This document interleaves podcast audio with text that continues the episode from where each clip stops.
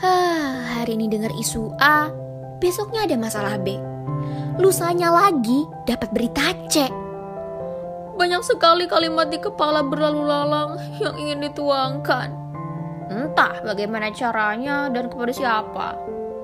Nah, daripada pistoners ngedumel sendiri, lebih baik kamu tuangkan opini dan juga perasaanmu melalui podcast Pangarsa, Pemuda Angkat Suara.